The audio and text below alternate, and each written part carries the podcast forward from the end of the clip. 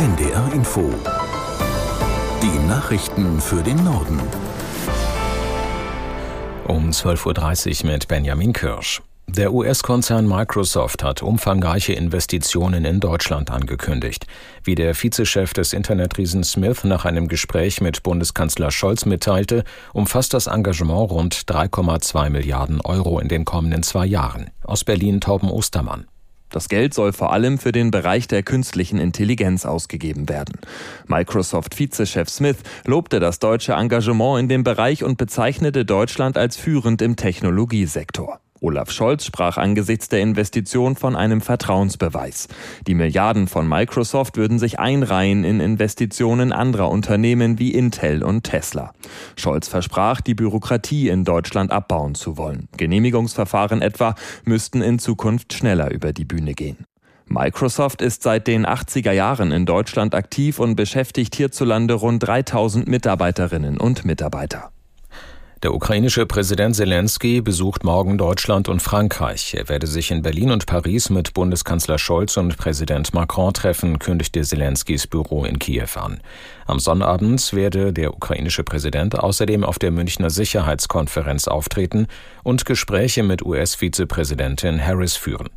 Der Élysée-Palast teilte mit, dass Zelensky und Macron bei ihrem Treffen ein bilaterales Sicherheitsabkommen unterzeichnen werden. Die Verteidigungsminister der NATO haben in Brüssel ihre Beratungen fortgesetzt. Themen sind unter anderem die weitere Zusammenarbeit mit der Ukraine und der laufende Ausbau der Abschreckungs- und Verteidigungsfähigkeiten des Bündnisses. Aus Brüssel Sabrina Fritz.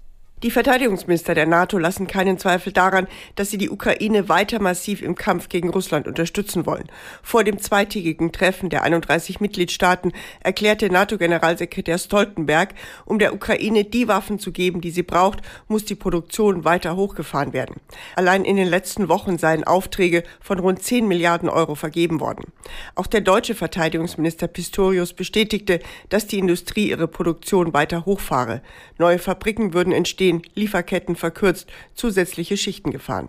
Der ukrainische Verteidigungsminister erklärte, er hoffe nach den ersten Gesprächen in Brüssel auf Flugabwehrraketen, Drohnen, Munition und Kampfjets. Bislang hat die Gemeinschaft ihr Ziel noch nicht erreicht, der Ukraine eine Million Munition zu liefern. Auch daran wird weiter gearbeitet. Das ukrainische Militär zieht sich teilweise aus der Kleinstadt Avdiivka im Osten des Landes zurück. Ein Militärsprecher teilte im Fernsehen mit, Truppen würden auf vorteilhaftere Positionen verlegt. Versorgungsfahrten in die Stadt und Evakuierungen von dort seien allerdings schwierig.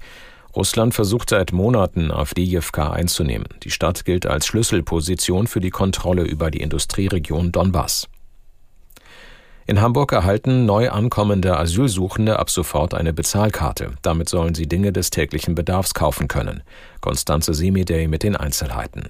Jeder Erwachsene erhält eine solche Karte, auf die monatlich 185 Euro geladen werden, teilte die Sozialbehörde mit. Leistungen für Kinder werden demnach auf der Karte von Mutter oder Vater verbucht. An Automaten können Asylbewerber mit der Karte auch Bargeld abheben, allerdings höchstens 50 Euro pro Monat plus 10 Euro für jedes Kind. Die bargeldlose Versorgung von Asylbewerbern soll verhindern, dass Flüchtlinge Geld ins Ausland überweisen, an ihre Familie oder an Schlepper. 14 Bundesländer hatten sich im Januar auf ein gemeinsames Verfahren für eine Bezahlkarte geeinigt. Hamburg ist nun das erste Land, das die Karte eingeführt hat.